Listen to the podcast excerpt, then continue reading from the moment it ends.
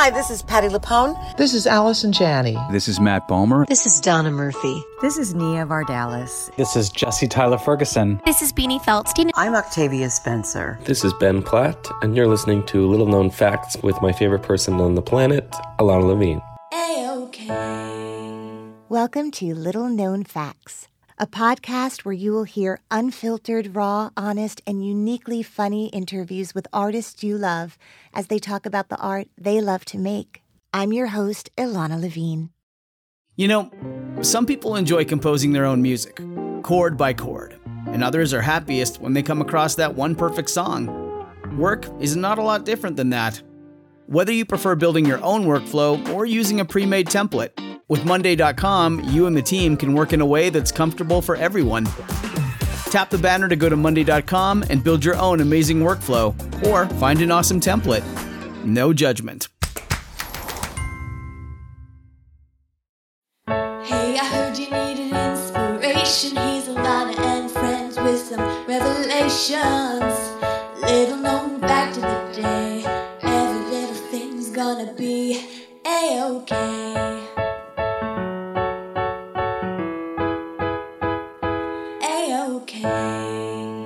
Everyone, new episodes of Little Known Facts drop every Monday, and you can find them on your favorite podcast provider. Also, if you go to the website, littleknownfactspodcast.com, you'll find behind the scenes photos, videos, and interviews, and lots more on the gallery page. And if you are loving these intimate, candid conversations with all the artists who come on the show, please head over to the contributions page. I depend on these donations to continue to bring you these interviews every week. So if you love the show, please donate. Hey everyone, I'm recording this while walking down a street in Brooklyn, New York, on a hot summer night, and I am just so thrilled that I can share part two of my conversation with the extraordinary designer David Korins. In this episode, we talk about Dear Evan Hansen and Hamilton in great depth and how those sets came to be and how he found himself in the room where it happens with the cabinet that makes up the creative team of Hamilton. And it is not lost on David at how fortunate he is to be a part of what is the Hamilton legacy. And it is not lost on me how fortunate I am to have this in depth, incredible conversation with this truly extraordinary person and designer. So enjoy part two of David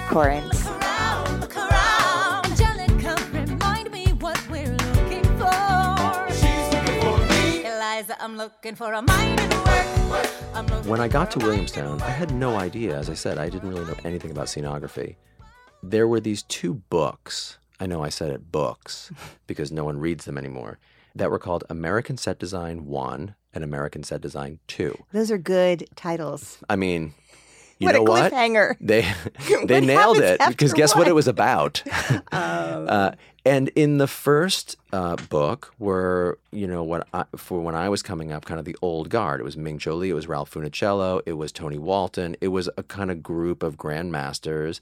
And there were some sketches. There were some interviews with these gentlemen and a couple of ladies there were no other real resources. There wasn't Google. So you sort of were like, wow, here's a book of 12 profiles in which mm-hmm. they talked about some seminal productions that they worked on, some collaborators, some process stuff. And you could see some people have models, some have some were beautiful artisans, some could really draw, some could paint. Um, you had some production shots, and that was pretty interesting. I had never seen those books, and I studied those books. And then American Set Design 2 came out, and it was a the sequel. yeah, the sequel, and it was like a whole group of 12 younger people. Who were some of John? Napier, who did, you know, all the big kind of British musicals, Cats, and um, John Lee Beatty.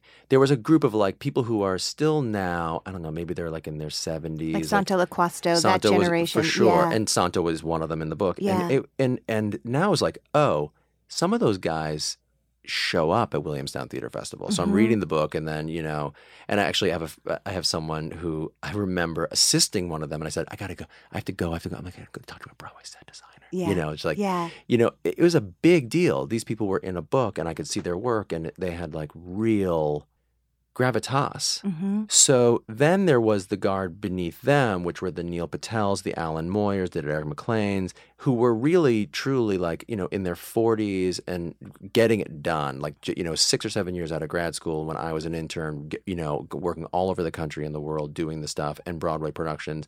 And, you know, we would think, oh gosh, if they did an American Set Design 3, here are the, Yeah, you know, the next 12 volume. now. Yeah. And so I learned a lot just about process, but I learned a lot also like at the coffee shop with these guys um, and these women who I would assist um, through Williamstown, and I wound up assisting most of them.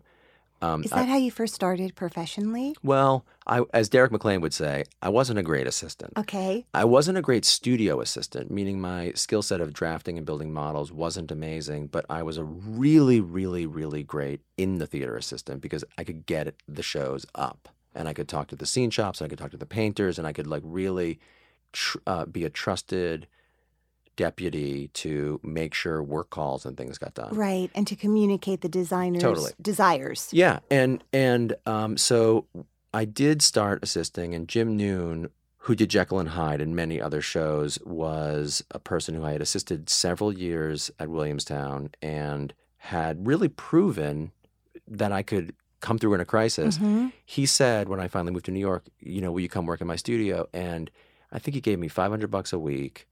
And the first thing I did was assemble by hand, not screw gun. I'm talking manual screwdriver, all of his office furniture. And it was like an Indian summer.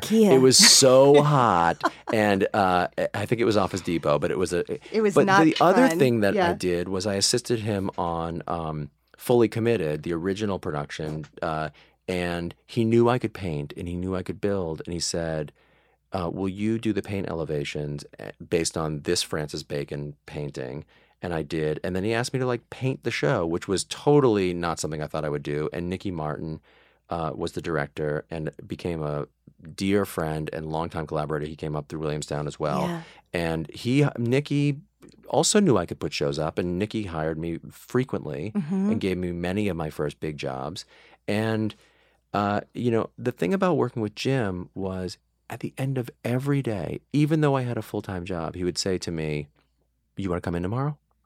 You know, like it, he would open up the door for me to leave. Because And there's always more furniture to put. well, you know, he That's so sweet, though. What? What? it was What is sweet. that? You Like, know what, what- You know what I think it was. I think he respected the fact that he thought I was going to be a designer, and um, it's funny. He had a full time lead associate who went to NYU, got a master's, and was like a hotshot, and it was just the two of us. And I remember I was like 20 nothing years old, and Jim left the studio, and I said to this guy, So, when are you going to open your own studio? And he looked at me. I was a child. He Mhm. looked at me and was like, How dare you? I have a terminal degree. I'm one of the best people that, you know, that does what we do in this industry. And like, this is a self actualizing. I don't need to go. And I, I didn't, I didn't know because I thought, oh, what you do is you're an assistant, then you're an associate, then you're a designer, steps. and then you, yeah. I had no idea. And in that moment, I was like, oh my God, Jim is only as good as this guy and I are. Right. And that was a profound lesson to learn. And Jim also, in every single meeting, would say, would introduce me as, this is David Korins. He's a young designer that I work with. Really. Not, nice. here's my assistant. Yeah. And I try and do the same thing. Um, I really took that with me. And as I built my studio, one person at a time and one show at a time, I've thought a lot about that because I have an associate who has been with me for 21 years as of last Monday. And um, I couldn't do what I do without these guys. I mean, no chance. How big a team do you have at this point? I think we're now, you know, today we might be 20. Mm-hmm. um, but we're not all designers. Some of us are um, crafts people, illustrators, model makers, and fabricators. Some administrative folks, some project managers, some associates. Well, I'm going to fast forward because uh, the bio I read, and mm, listeners should know, David was basically hiding under the table, trying not to listen. He was very shy and embarrassed about hearing his credits, which is incredibly charming. I'm getting shy and embarrassed just talking Just about talking about the reading of the bio. Uh, you know, the, you have a tremendous Broadway resume at this point, and then you have like a tremendous life resume of projects that don't involve the theater at all. Yeah. And you have a studio, Yeah. which sounds like it started about 20 years ago. hmm I want to talk about sort of how this passion rippled and kind of created, you know, these circles that got larger and larger and more encompassing of all sorts of things. I have two things that I find really incredible to me having seen almost everything that you've designed Wow. which is to say that I cannot point to, and I think this is remarkable when we talk about vocabulary or your language of design. You know, Dear Evan Hansen takes place basically in 2017, mm-hmm. and Hamilton takes place in 1776 and other years, and we time travel a little bit in both those plays mm-hmm. over time. That's an extraordinary thing for you, you know, as a, you don't seem schizophrenic, to live in such different time periods where, you know, one is like, as you said, wood and steel and beams, and the other is all technology and beautiful, you know, kind of intense lighting. And uh, I mean, it's so crazy to me that both of those things happened at the same time and both came out of you, Right. and that Michael Greif and Tommy Kail, who were working in such different worlds, both wanted you Yeah. right? Like that your reputation that precedes you is whatever it is, he will tell your story. I've well, heard that's you. nice. That made my hair Well, stand up because well- that's actually a be- like beautiful. I mean, that's what that's sort of the brass ring, right? That Yes. you want that. Yes, as opposed to okay, it's a high tech show, Right. So we're gonna get David Korins because he does like this really cool modern stuff, or like oh, if you want something that takes you back in time, that's amazing. Thank you. And that's not true for everyone. right. And Kanye West calls you too, and so does Mariah Carey, and, and so do operas. Right. So there's a handful of people who kind of live in all those worlds at the same time. And I don't know if there's like a way to be concise about how that journey happened, but how did that journey happen? Well, I think that people think with um, Hamilton, oh, now that you did Hamilton, you're doing all sorts of other stuff. And the truth is, I've been doing other stuff since the very beginning. I've been doing furniture design and interior design Okay. and all sorts of things. And I've had no damn business doing any of those things for as long as I've been doing them. I had no business doing uh, production design for a feature film, you know, two years before into- you had done a film. I didn't even Yeah. know what the difference between an art director and a production designer was. I learned what it was, but I had Right. no idea what the difference was when I got hired to do it. Um, Do you know what a Foley artist is? of course, famously.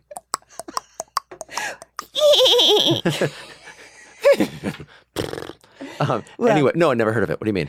Uh, that better not be an outtake. we both were fired. We both got fired from life in that moment. They were with us, and then yeah. they were like, Either that, I mean, good thing, you know, that would be a meme, Yeah, right? Except yeah. there's no such thing as an audio meme. There is now, my friend. It's the name of my second it. album, right. Audio Meme. It's my memoir. Um, it's amaze balls. God. All right, go on. It's So, amazing. yes. That's mine. Um, so, you know, I've been doing all these things for a really long time. And I think what happened was if you can think about things holistically and you're a hardworking collaborator and you really do try and serve the thing, uh, the, whatever the piece is, the best possible way. First of all, Hamilton and Dear Evan Hansen shouldn't look alike. Right, that's sort of like the, the, the point. I would agree if- with that. I mean, and listen, Frank Gehry, who's an absolute genius, when you see a Frank Gehry building, you know it's a Frank Gehry That's building. right. And I think when you hire him, you hire him because you want a Frank Gehry and building. And I am hiring him. God bless you. He's going to do this podcast. Me studio. too. Careful of those panels. Careful of the Um, panels that fall So, so I think that you know they should look differently, and I feel honored that people would come to me and think, "Oh, he's got the capability to see that and know that, and then you know reach into your brain or my brain and come up with something that feels representative of the world of the show." You know, I realized I actually weirdly had an aha moment when I was 20 years old driving a car through a recently rained on parking lot and I hit a puddle and the puddle splashed up crazy water under the car and in that moment I thought everything in the world needs to be designed including the drainage in this parking lot and if you once you you can't unring that bell once you kind of hear it right. and I thought, huh, I wonder if I could apply my skills to all sorts of things, Mm-hmm. not just this theatrical design path. And if you think about it, you have to sensitively think about what are these stories really trying to tell? That's what I do. Like literally, it's just that simple. I, I try and read the thing and I try and put on my audience barometer Like, is the thing that we think that we're telling actually the thing that the audience is hearing and seeing and experiencing? And now the crazy thing is the world has changed, which is that it used to be that theater was performing A, performing B for C.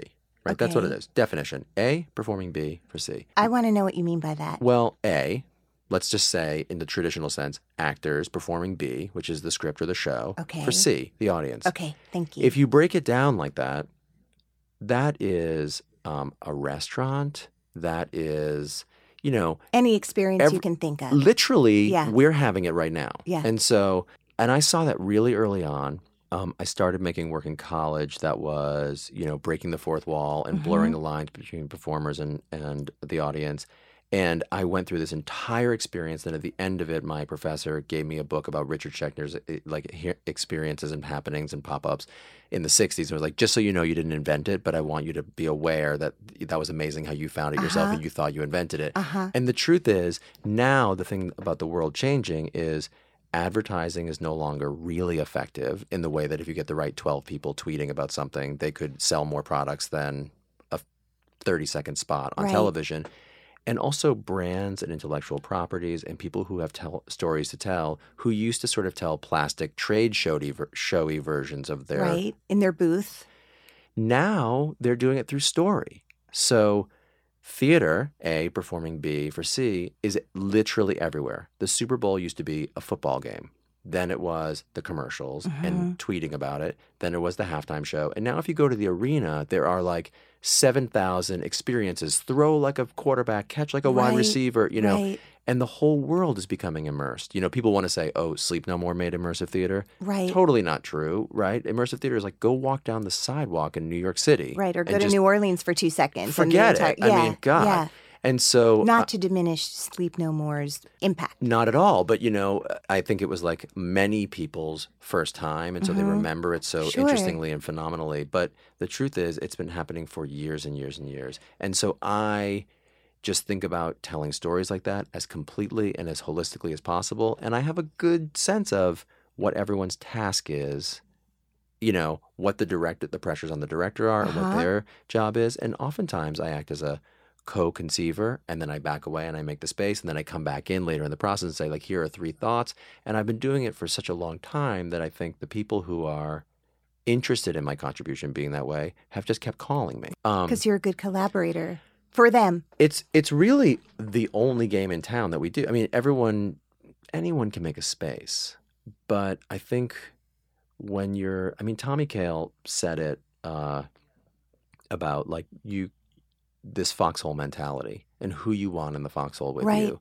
This creative and artistic foxhole. And I think that I try my best to be a good soldier. And sometimes that means, you know, covering the other person. And sometimes that means digging the hole deeper. Sure. And sometimes that means calling for backup. And sometimes that means g- giving thoughts. And I used to send notes after a tech rehearsal. Here are my thoughts. Please take none of them. Please take all of them. I don't care. And they were directing notes, chore- choreography notes, writing notes, you know, costumes. So you were writing about the whole, not just your department, as well, it were, if you're going to sit in tech for and many, of- many days. you know, yeah. But how was that received? once it was by a uh, once it was received.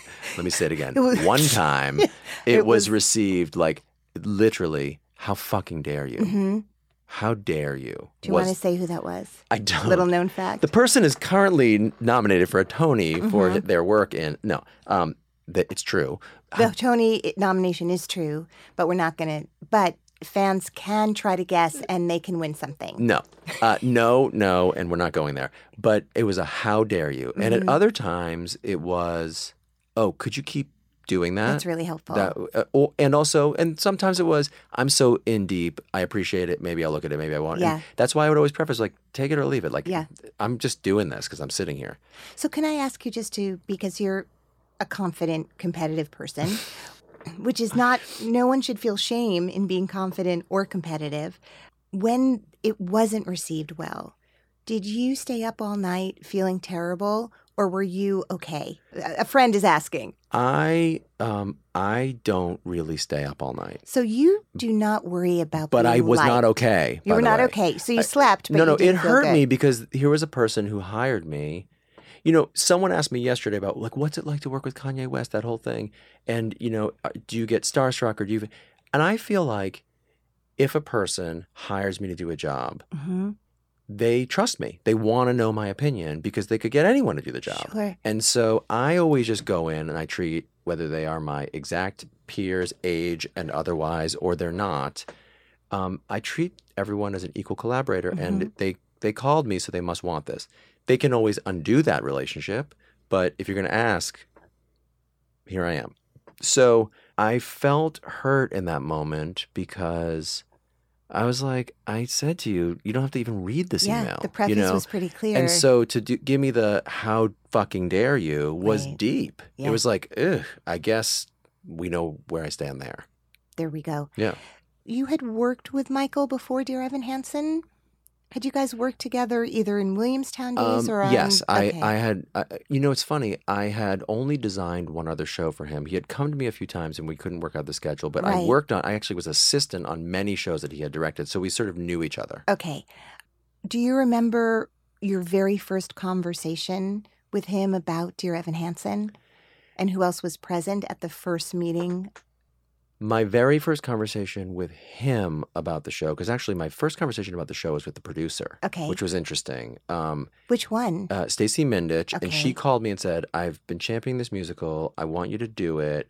We're getting Michael, and um, a lot of the play takes place in a youthful world of social media, and I think that you have an interesting take on it. Will you come to this reading?" And then I spoke to Michael, and Michael just said, "I'm thrilled that you're doing it. I can't wait to have a conversation. Let's not have any conversations until we do." Uh, this reading, and so we sort of that was my first conversation, but that's not a real conversation. Right. But like, let's table the creative conversation till after the reading. So I went to the reading, and actually, this almost never happens. Um, I went to the reading, and I folded up an eight and a half by eleven piece of paper into sixteenths, like fold, fold, fold, fold, fold. And You I, made a fortune cookie. I made a fortune cookie. L um, O V E. and then I and then I sat there and sketched 16 different thumbnail sketches of just like moments in the show and thoughts that I was having, sort of like a just an artist response to the thing. Remember me, A, I can't draw, and B, I wasn't even looking at the piece of paper, so it's Right. not so good. Right. And that was like, let's say, a Thursday. Um, we Michael and I were going to meet on the following Tuesday. On Tuesday, I opened up the piece of paper, and I said, "Here." I mean, and these sketches are probably I don't know two inches by a half inch. Um, and I said, "Here are uh, sixteen different things," and he put his finger on one of them and said, "I like that one. We should do that." And it is a sketch that is of a circle with a little bed on top of it, like a little tectonic plate with a bed, and about seven or eight rectangles and squares, like a wind chime over this bed. And it was this idea of a floating tectonic plate of warmth in this technological sea of a landscape. And um, he was like that. And what's weird about that is that's what the show is. Mhm. And we that was literally our due north. And we sort of said, okay, well, do we need other lily pads? Yeah. Do we need other stuff? Like how Yeah. many screens are there? And that was strange because it's completely unlike the process of Hamilton or b- basically every other show that I've ever done where you never start with like, here's a thing, let's do it. But that was really amazing and that Michael either loved it so much or trusted me so much or a combination, but we just did that and he put his finger on that piece of paper and then we started. and that's day one. That was day 1. And that was day 1. And that sweet little bed is the centerpiece of that show. I mean, it's re- and uh, you know, part of the charm is that the drawing is terrible. Yeah. But when you look at it, it literally. I mean, that sketch we literally manifested that into reality, and now that's the show, um, basically. And wow, you know that also. Sometimes you don't have to suffer. Mhm. You know, by the way, I have many collaborators who make you suffer every, even if you say it's this perfect sketch, Right. um, and then you have to basically d- prove that every other idea in the entire world is not going to work in order to come back to that sketch. What was brilliant about that process was he approved it, he liked it, and we started. We immediately could move into model form, other renderings, other sketches, and and we sort of went straight down the road towards it Right. To that remarkable to that set. thing. Yeah, Which also, you know, I, I feel like many people, whether they have the privilege of seeing the show in person or at this time, YouTube can kind of present parts Mhm. of it or bad fan films of it. You know, the last moment too. When did you know what the last stage picture would be? Well, Because it's so profound. Yeah, I've always been. Um, it was an early lesson that I learned. I I have like seven big ideas about design, and Okay. one of them is a revelation of space. Uh huh. Um, and in fact, I did a not good TEDx Broadway talk about um, about it, and I called it Revelation of Space.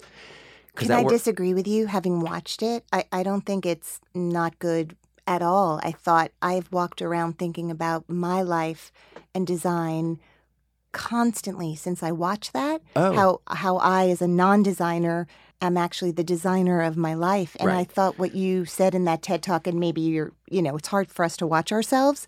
I thought it was profound. So I'm going to disagree with you. well, thank you. you for that. I You're mean, I, listen about the TED Talk. I actually think the kernels of the idea are really interesting. I Mm-hmm. think what I do is a tactical problem. I say I'm going to do three things, and then I do three other things, and I go back. Isn't that cool? Mm-hmm. Yeah. And so the really smart people who have given me notes, not that I'm saying you're not smart, are like, you should fix that, and then you could really do have it again. something here. I am not drinking smart water right now, Right. which is why. But I'm talking about how I respond to something, which is the feeling of the thing, Right. not being right or point. You know, like that's a different conversation. Everything can be made better, Totally. You're right. You're right. but the the takeaway from that is beautiful and poetic. Well, and I you. will not let you disagree with that. Thank now you. go on. How did we get on the TED Talk-? Because I said that, and then what happened? well, you were talking about revelation.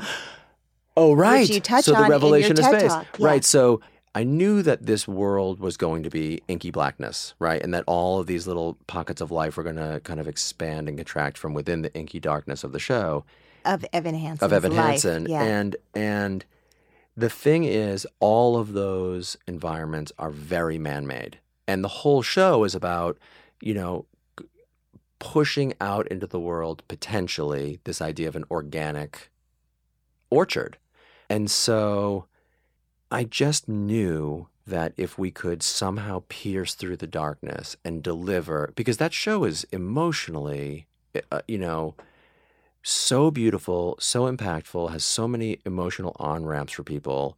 And also, you need to not kill people and walk out feeling horrible about themselves so they can really reflect on the thing that they just experienced. And so I thought to deliver a moment of hope, um, if we could pierce through that darkness with something organic, uh, it would be pretty powerful. And so, again, everyone's a sucker for revelation of space. If you Mhm. define a world as immovable, and then at the end you move it, um, so we just simply open up the back wall and we deliver this orchard, which are you know real plants. Mhm. And when they show up, I mean, I sometimes you think you can feel the air in the theater get cold when because of like the airflow and you just you feel like you're outside because you see a blue sky and some clouds and trees and after seeing only rectilinear shapes and only dark man-made digital imagery for two and a half hours it changes you literally you just feel differently and so i knew that it would be so great to like also the the play is well made in that we cut to a year later yeah. and so um, it's quite a palate cleanser, and then it's very um, transporting, I think.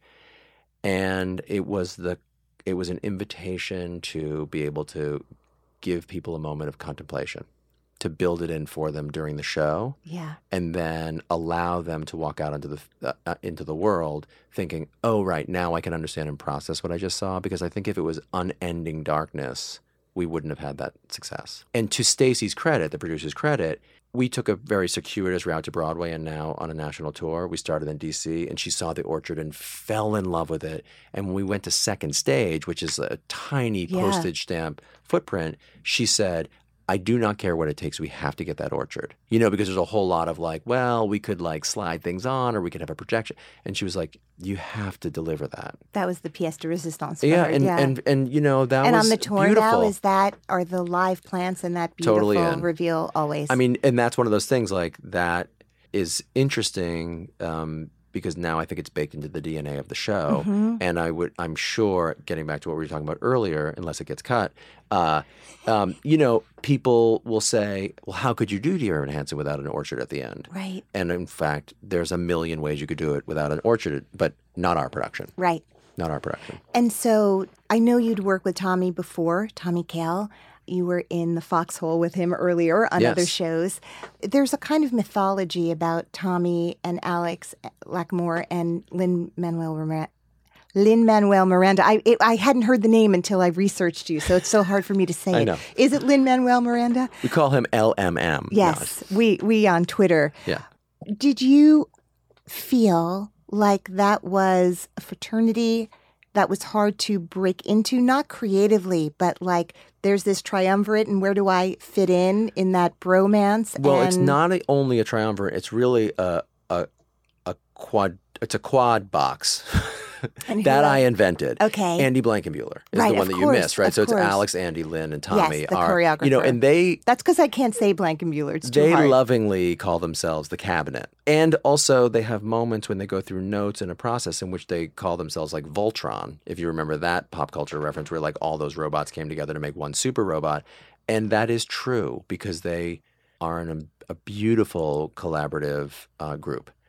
So I felt that very, very pal- palpably Mhm. because um, they did In the Heights together. right. And they were They'd already given birth. friends. They had given birth to, you know, a fancy baby. Yeah. And I was busy um, midwifing Mhm. across town doing a show called Passing Strange.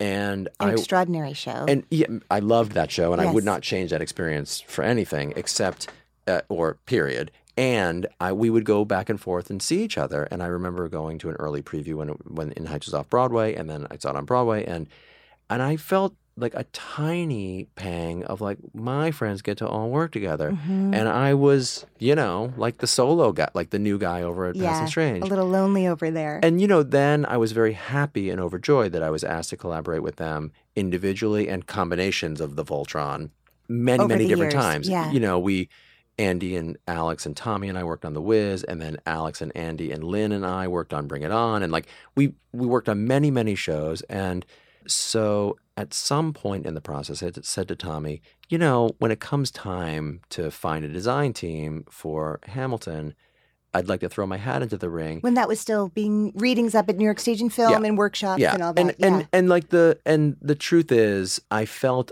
a little bit like is it weird for me to ask that? Like I don't really go and solicit work because I kind of feel like if they want me, they know how to they know where I live. Um, but in that case, I was like, these guys are my friends and also my frequent collaborators, and I should just go ahead and ask right. you know, at least to be considered, or you know, because I have a, I, like I'm a big boy. Someone could say, you know what, that job is taken, and I could say, shame, okay, Yeah. Um, and it had nothing to do with what the the supposed success or the theoretical success that the show would have, because no one could have anticipated this. When you wanted to throw your your fedora into the ring, Yep. had you seen a reading or a workshop, or had you just heard some songs, or did you just hear them talking about I it? I think the first time uh, I actually asked Tommy about it, I think I only asked him once. Mhm. We were um, Tommy, I will only ask you once. Yeah. we were at New York Stage and Film, and they were doing In front um, of the Josselyn dorms. Uh, we were like in the quad, Uh-huh. literally. Uh-huh. And um, I said, "What are you doing?" He said, "We're workshopping." I can't remember which act at the time because I actually think I saw him at, at the the summer when they did the Act One and Act 2 Mhm. and just said like, uh, you know, when this thing gets put together to become a show, Call could me. you could, could yeah call me Yeah. Will you call me Yeah. And then when they uh, they did put it together, I got a phone call from the Public Theater, and they said Tommy wants to interview you. And I had a long-standing relationship with the public. I'd done many shows, and I had done uh, many Was shows. Jenny, no, Jenny Gersten wasn't there anymore, but she had been. She was she there? She maybe she had just gotten out of there. And then Oscar. and Oscar, obviously the and, and you know, I had done Here Lies Love, and I had done um, uh, Jack Goes Boating, and I had done David Henry Hwang's play Yellowface, and I did met in Christopher Durang's play um, Why Torture Is Wrong, The People That Love Them, and I'd done many, many shows with the public. So I was kind of like Oscar. This is going to be so exciting to interview. And then I called Andy and I said, you know, anything you can tell me about the show? And I got given the script and the music and I worked really hard. I mean, Yeah. I worked really, really hard to get that job. And I got it. hmm And it's not lost on me that I'm the only new member of the creative team that that did it in the Heights. hmm And uh, I feel very, very lucky. And I also told Tommy in the interview, I will work so hard. Mhm. You know, I will. uh, You know, this is getting back to like, you know, the best part of, of doing the job is getting the job. Yeah, and then you're you like, have to oh do God, it. gotta No, that's the worst. thing. Exactly. I Um, just want to tell people I got it. But I, but I really feel like you know, it was a vote of confidence. I think that Tommy assembles teams very thoughtfully, Hmm. and he thought this feels right. I I don't know if he was like, hey, we're all young, scrappy, and hungry, um, like the characters in the show, or what he felt. But I think that he was not throwing me a bone. He was doing it because he felt like I could do this process. But you were well. not young, scrappy, and hungry at the time that Hamilton came your way. Many of these incredible non theater jobs and artists and operas happened prior to you getting Hamilton. That's true. I mean, you know, I mean, I don't know where Kanye falls in. in- Kanye in was the long lineup. before Hamilton. Yeah. You know, uh, it's funny you say that. I, eh, you know, I don't know. I should talk to my therapist about this, but I, Mhm. but the truth is, um, I still feel young, scrappy, and hungry Mhm. d- deeply.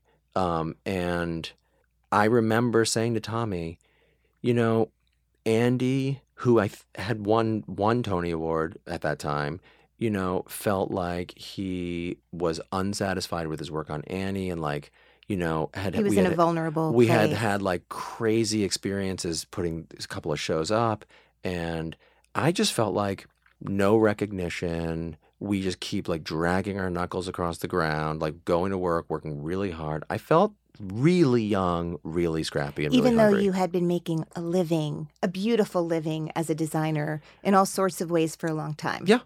Yeah. So it's I the mean- artist, it's the artist artist vulnerability that kind of follows you wherever you go. Well, Do you feel differently now? Because I can't imagine there's not a room you walk into or an invitation you don't get that's sort of fancy and affirming and i mean you were I- I nominated for a Tony, you've I won a zillion awards. differently now Mhm. um, i don't feel young um, i feel young enough i'm 41 Mhm. It's an interesting place to be. I am young enough to still be able to deliver cool. Are you guys all around the same age? Yeah, I think Andy might be the oldest. I think Andy's 45, Uh-huh. maybe 46. So we're all right there. I think Lin is the youngest at Right. 38. But culturally and, and popular culture wise, you're all no, we're fully peers. generation Yeah, yeah, we're fully yeah. peers and and I um I feel young enough to still be able to deliver cool things. Mhm. and I feel old enough to be have accomplished some stuff. So I don't get the kid treatment anymore, but I've always measured success of if you how long you continue to be the youngest person in the room. And um Oh, that's interesting. and I feel like at 50 it, it it's hard to find a 50-year-old who is truly often delivering cool. Mm. Only cool. Mhm. And so at 41, I feel solidly in the middle, but I still feel very young, scrappy, and hungry. And I think that is because I aspire to continue to push forward. Can you, you know, I've had a lot of friends uh, who were in Rent, which in Yeah. some ways was kind of the, I don't know, predecessor is the right, right way to describe it. But the first time something took over, uh, and, and the word zeitgeist was used, right? Of a Yeah. moment in the theater that transcended what we understood theater could do Yeah. and who would respond to it. And Daphne Rubin Vega was sitting in that chair and she was like, I'm going to misquote her, but it was so beautiful. It was something like, I am aware of the impact rent has had around the world. And it is almost too much for me to comprehend. But so all I will say is thank you. I mean, listen, I. You're it's, like, it's "Thank interesting. you." yeah. For, well, first of all, I, I like Daphne. I would say thank you to the whole wide world Mhm. and every single person. Um, I, I have to say the, the thing about the Hamilton ride is, first of all, I know it's special, and it is not lost on me, not one second. It has dramatically changed my life and everyone who's worked on its lives, and also everyone that bumps into it. I saw an interview once with um, George Harrison, and George. Someone said to George Harrison, like, "What's it like to be a Beatle?" Mhm. And he said, "Well, what's it like not to be a Beatle?" And you know, That's I'm not comparing reality. us But- to a beetle but I Lin's a Beatle, Mhm. you know. And um, the truth is, I don't know another experience other than having been involved with Hamilton. And what I can tell you is, it is um, profound and it has become a kind of national trust. And I can't believe that I'm involved in it. And also, I really do know how the sausage got made, and I really do know how every set of brick of that got put together. And I remember when we were doing Motown, Berry Gordy said to me, you know, this vicious circle of fame and fortune, you know, most people don't round all the bases. Okay. You know, look at Michael Jackson, look at Whitney Yeah. Houston, look at Yeah. all these people who like get close and don't fully turn the corner. And he said, when people get famous and rich and powerful, they are allowed to become the person who they really are. So if you're a total mensch, you're more of a mensch Yeah. and generous. And if you're a butthead, you become more of a butthead. And I gotta say, it's been interesting because this group of people have governed themselves with grace and beauty and I remember when we did the show and it became, you know, a thing. And then we went to Chicago and it was like insane in Chicago. We could go to a restaurant and, you know, 15 minutes later, someone was like huffing and puffing and running up to the table. And it was like the owner of the restaurant who had been called that the Hamilton creative team was there and like had driven in from Evanston. You know, it was like insane. Yeah. And I gotta say that everyone is a really good person hmm truly and um, that's been the greatest part of it. The what i'm most proud of the creating of hamilton is it's a perfect collaboration. You really can't tell where andy's choreography gives way to the set design hmm and where the set design and the direction give way to the choreography and the lighting design creates architecture and paul Ta- i mean the work and the costumes is and- really and it's you know and we worked really really hard. That's a testament to tommy as the i call him thombardi Yeah. the, the, the theater lombardi Yeah. you know kind of that coach um, atmosphere for like a team that he puts together Well, what is that? What? How? Give me an example. How does he do that? well some directors are incredible at casting. Some are incredible dramaturgs. Some are incredible um, visual auteurs. Some are, you know, Tommy's a combination of many of those things. But what he is the best at is creating a group of people who are all included and singular in their goal and vision. And you cannot have a design meeting with him in which he doesn't call you three minutes later or text you to check in or ideate on an idea or he just creates this atmosphere where he gives you the roadmap and here's where we're going to go and this is how we're going to do it and he leads through like real inclusivity and you know the truth is he's like the lin whisperer and he might not roll into a, a design meeting with okay i was thinking about it all night and it needs to be this thing and he might not look at the rendering or the models and say here are my 45 notes Right. but what he does is arbitrate taste beautifully. And he puts people in a room who are incredibly high quality, and then he lets them do what they're really badass at doing. Uh huh. And that's hard.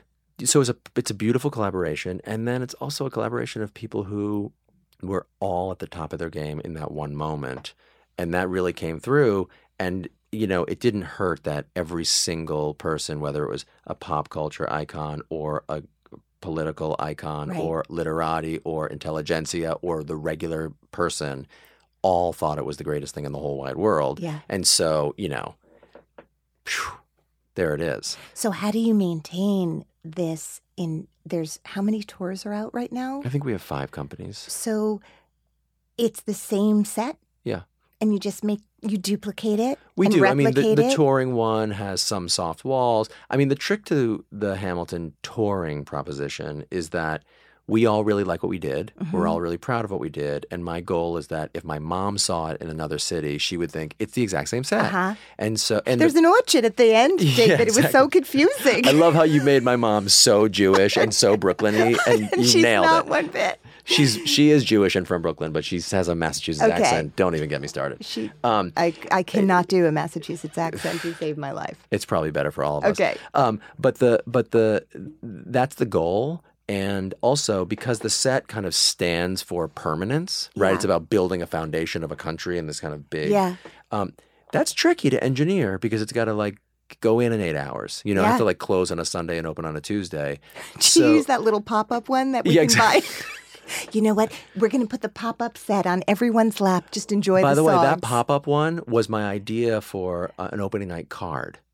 And uh, it took, you know, instead of four days to develop, it took four months to develop, and I only could afford to make one. And I sent it to Jeffrey Seller, and he was like, he called me. He's like, "What is this thing on my desk? It's beautiful. We should sell it. It's amazing."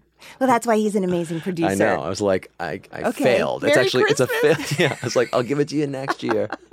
Um, Oh, good. Someone else is going to make them now. Yeah, but that but that's actually the the thing. Talk about integrity. I'm trying desperately not to say this is the you know other production of Hamilton, like the Right. Broadway in quotation mark production of Hamilton. I'm trying to deliver. We are all trying to deliver the Broadway production of Hamilton, Right. and I think we have a responsibility to try and do that.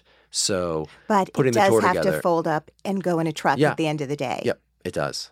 But you know, You're doing it. yeah, we're doing it. And anyone who sees it anywhere in the world is going to feel like they're seeing the real Hamilton. Yeah, and and that is um, a testament top down. You know, we were like, we can't. Like, what are we going to do? Not do the turntable version? I'm Right. sure. You know, eventually at the end of our run, we'll be like, you know, bus and trucking it with no turntable. But let's hope that doesn't happen. The actors can walk in a circle, It's true. even if the stage That's how they moving. staged it before we ever got to the. Now, when we rehearse Hamilton, we do it on a turntable. We have it in the rehearsal space. Okay. But but they staged it literally with the idea of a turntable with no turntable. That was a big moment. We actually got Tommy and Andy and a couple of actors down to the public theater. And Leslie was like, "Whoa!" no, well, there was that, and that makes for a couple of good videos. Check Yes. out the Instagram account. We throw those up every I once in a while. will. But the truth is, the moment, which is so fascinating, is Andy staged the show with Tommy in a cyclical way, thinking about the turntable. Right. And then we got, it was, I think it was January 3rd. There were no actors. Uh, we weren't yet set to come into the theater for another week or so. This is at the public. at the public and we went down. It was like day or two after new year's eve freezing cold. We turned on the turntables and we did the choreography and it looked terrible. Mm. i mean it looked really not so good. And we had this moment where i was like andy why don't you try every other person moving or just let the turntable do the work and it wasn't until we allowed that kind of seamless collaboration to happen did we realize oh right It still looks. that's what we were thinking about. Yeah. So then what was great is Tommy and Andy could go back into rehearsal and kind of reset it, thinking about the movement. Yeah. Neither of them had worked on a turntable before. It was, a, I mean, but that was like this moment, and I've sort of compared it. It's like I like gave them Lincoln logs, and they bought, built like a rocket ship. Right? I was like, I was expecting a log cabin. And Yeah. they're like, oh, hang on a second, let me show you what we can do with this. Wow. Like, oh, You're like, I knew that all along. what's up, Rube Goldberg? Okay, yeah, no, I got it. Well, David, it's very heady to sit down and and talk with someone who has the personality and warmth of someone I feel like I went to summer camp with I know, totally. and the brain and vision of Da Vinci and Albert Einstein and Wow. and Frank Lloyd Wright. So it's it's kind of an amazing thing to be in your presence and I just want to thank you for your generosity uh, on every level and for making things that um, my children, your children, and many generations to come are going to grow from. And it's really phenomenal. And um, I don't know. I, I just Let the hope record come show that I'm under the desk He's again. under the desk. out. Thank you. Uh, This is this is an, an honor to um, hang out and talk about this because uh, you're good people, and I feel like we did go to summer camp. But also, uh, I mean, I just love what I do. yeah. You know, I really do, and I feel passionately about the people who I work with, and so it's cool to just hang out and talk about it. Well, I hope you'll come back and just tell me what's next. So in when the you go the- back to work right now, what are the like 10 things on your desk that are waiting for you? Um, in the in the theater world, uh, I am um, doing Beetlejuice the musical, which is going to start in DC, and it's a, a you know it's based on the Tim Burton movie, and it's pretty. I mean, I never use this word to describe a show, but it's delicious. Uh-huh. It's really uh, So pretty much fun. phenomenal. yeah. Um, and then in the non-theater world, uh, you know, I'm the creative director for the Hamilton exhibition, which is this 20, Hamilton. the Hamilton. Um, hashtag Hamilton. Yes. Uh, the yeah the you know it's a twenty seven thousand square foot fully immersive three hundred and sixty degree you know habit trail experience through the life and times of Alexander Hamilton. Wow. Uh, you know, told with Lin as your acoustic guide. So um, it's a huge project. It's like doing uh, 20 sets fully um, i- immersive and putting them all together in a jigsaw puzzle and then, you know, putting that in a building that we're going to build and then figuring out how to move that. So if we can't pull that off, you know, I have we- an idea for you. I have a really good idea how to do it. I'll tell you after. Okay, good. Perfect. I got this. Take that worry off your shoulders. Whew, thank you. A lot thank is you. here to save the day. Thank you. yes. So, a- and you know, 44 other things. Okay. Well, good luck with all of them. Thank you. Thank you for being here, David. Thank you for this was having great. me. You're Thank welcome.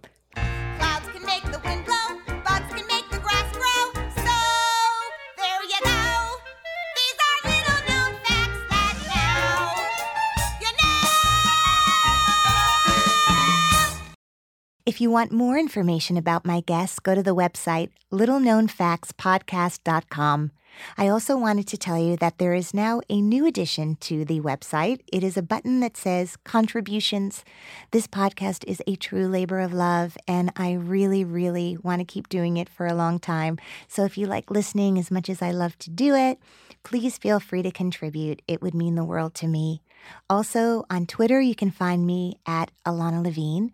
Instagram is Little Known Facts Podcast, and on Facebook, Little Known Facts Podcast. You can also feel free to rate and review the show on the iTunes show page. This podcast is recorded at Hanger Studios in New York City. This episode was brought to you by Pro Media. Located in Times Square, Pro Media offers both production and post production services out of its beautiful studios in the heart of New York City. Pro Media Sound Vision. Find out more at promedia.nyc.